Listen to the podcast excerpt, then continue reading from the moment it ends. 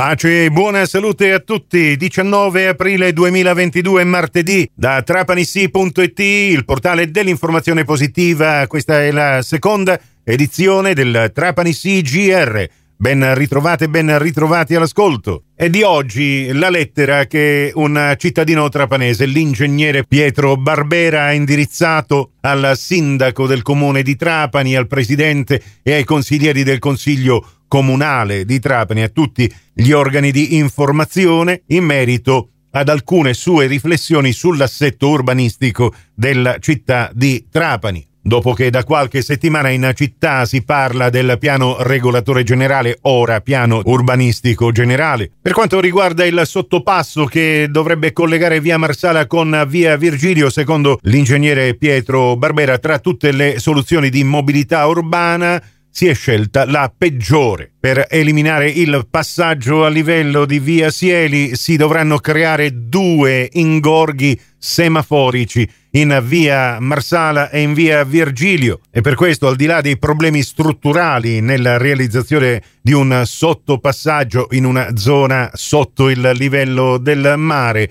si perderà la possibilità di avere un polmone verde tra via Virgilio e via Vespri necessario alla città ed invece si favorirà l'inquinamento di questa zona attraversata dai veicoli con scorrimento lento proprio per i blocchi e le code ai due semafori in via Marsala e in via Virgilio. Ricordiamo infatti che nel progetto che Ferrovie dello Stato andrà ad attuare non sono previste rotonde per smaltire il traffico agli incroci. La più efficace soluzione al problema, secondo l'ingegnere Pietro Barbera, sarebbe quello di decentrare la stazione ferroviaria e sostituirla con un tram di superficie per collegarla al centro storico della città.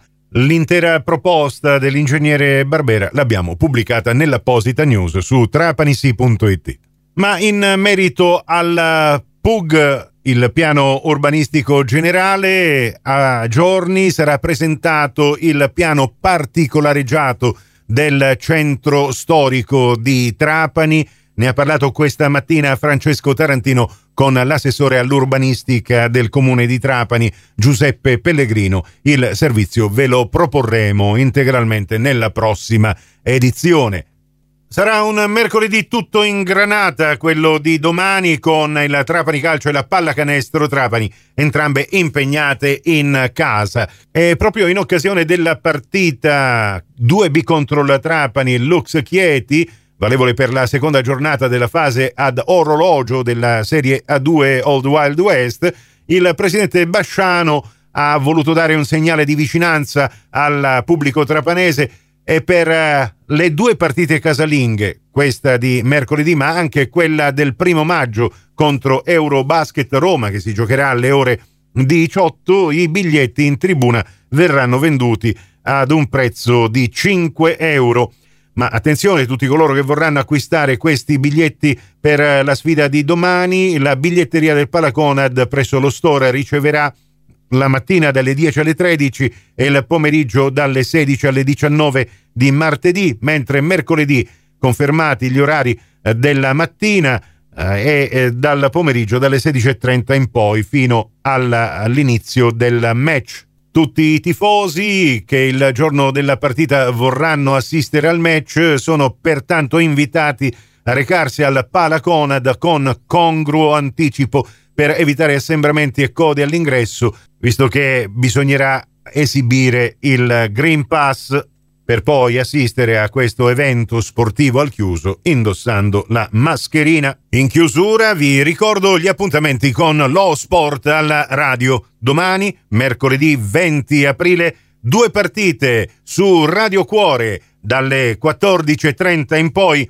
la radiocronaca di Trapani Troina, valevole per il recupero della ventinovesima giornata del campionato di Serie D. E poi l'appuntamento serale su Radio 102 dalle 20.30 in poi, diretta basket con la radiocronaca della partita 2B contro il Trapani, Lux Chieti, valevole per la seconda giornata della fase ad orologio del campionato di Serie A2 maschile di pallacanestro. Per voi, gratis e senza abbonamento, due partite da non perdere. Prossimo appuntamento con l'informazione alla radio su Cuore e su Fantastica alle 12.30 e in ribattuta alle 16.30 su Radio 102 alle 15 con la terza edizione del Trapani CGR. Questa termina qui, tutto il resto lo trovate su trapanisi.it. Da Nicola Conforti a tutti voi grazie per la gentile attenzione e a risentirci più tardi.